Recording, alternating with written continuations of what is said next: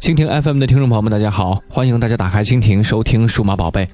今年手机厂商给大家灌了很多黑科技的鸡汤，从屏幕、CPU、机身、摄像头、Home 键到 AI，也就是人工智能等等等等。但对于一部分消费者来说，这些黑科技可能代表着高价、难买，甚至只是噱头。大多数的用户还是追求方便实用的功能。今天节目当中呢，就为大家介绍几个手机上实用但容易被大家所忽视的功能设计。首先来说一说微信、支付宝的指纹支付。都说当年苹果 iPhone 五 S 上的指纹解锁是为了未来手机支付做铺垫。现在看来，苹果把按压式指纹带到手机上，的确是改变了行业和大家生活的创新。但在国内最大的受益者并非是苹果，而是微信和支付宝。现在手机支付已经渗入到了人们生活的方方面面。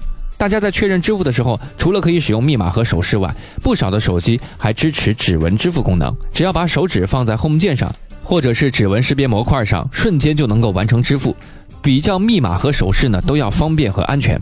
从技术上来分析呢，实现微信、支付宝的指纹支付功能，需要手机厂商与腾讯、阿里达成合作协议。简单说，就是使用腾讯、阿里的接口进行信息交换。目前已经有很多手机支持微信和支付宝的指纹支付功能，但也有个别厂商呢，基于安全的考虑因素啊，暂时并没有支持。第二，快充，还记得去年？也就是二零一五年，OPPO 手机凭借“充电五分钟，通话两小时”这宣传口号是火了一把。去年很多产品发布的时候都会有充电几分钟，通话多少小时这样的一个宣传卖点。不得不说，OPPO 在宣传推广方面很是成功。而在今年的手机新品发布会上，快充这个特点已经不能够成为有力的卖点了，因为不仅中高端的机型呢已经普及快充了，甚至连一些千元的入门机型也支持快充。最近半年内推出的手机，如果不支持快充，那它很有可能会失去不少消费者的青睐。手机电池的容量也在不断的加大，来满足人们对性能的要求。但大电池也带来充电时间增长的问题。随着高通啊、MTK 这两家处理器芯片供应商推出的快充方案，以及一些厂商自行研发的快充方案，手机快充已经应该成为大多数手机的标配了。明年高通 QC 四点零快充方案呢，在速度上将会进一步的提升。你还能够忍受慢如蜗牛的充电速度吗？反正我是不能了。再来说一说防水，手机损坏的主要原因呢有屏幕摔坏和机身进水。针对原因一呢，手机厂商在不断选择用更加耐摔的屏幕材质；而原因二，目前已经有不少部分手机厂商的旗舰机型是采用了有限度的防水设计。比如说，索尼的 Xperia 系列的旗舰机型，三星的 Galaxy S 和 Note 系列的旗舰机型，还有今年苹果新推出的 iPhone 七系列。上面介绍的这三个品牌的多款机型呢，分别可以达到不同级别的防水效果。如苹果的 iPhone 七和七 Plus 为 IP 六十七的防尘防水级别，三星 S 七和索尼的 Xperia XZ 则为 IP 六十八。在防水级别上呢，比前面的苹果 iPhone 呢是更胜一筹。更加难能可贵的是，无论索尼、三星还是苹果的产品，在兼顾防水表现的同时，还能够保持外观的设计风格。单从外观上来看呢，很难看得出他们是支持防水功能的。目前只有少数品牌的旗舰型号支持防水功能，原因也很简单，在兼顾外形性能的同时，还要加入防水特性，这对于厂商的研发能力和生产工艺水平呢，都是一个巨大的考验。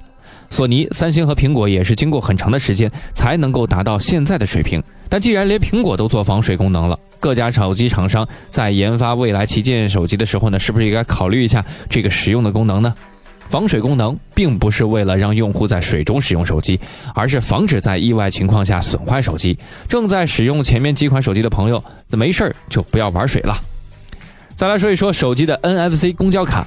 记得雷军一次和媒体的非正式交流中呢，表示小米三手机卖出去上千万台，但其 NFC 功能的使用率却十分低，这也导致了后来在小米四上是取消了 NFC 功能。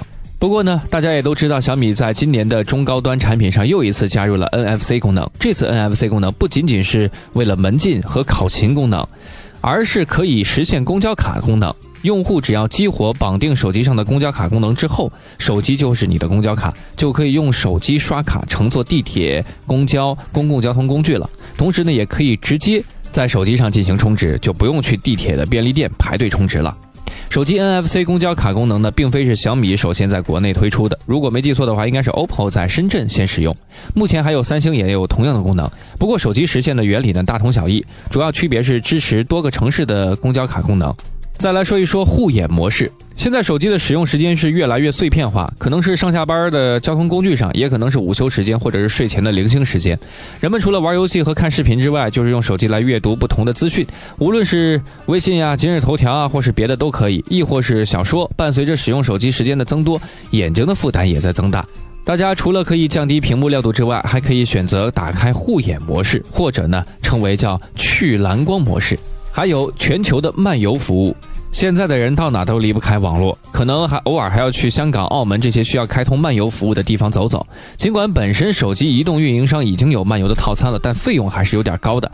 如果购买当地的手机卡，又要提前准备，而且还得计算时间的问题，比较麻烦。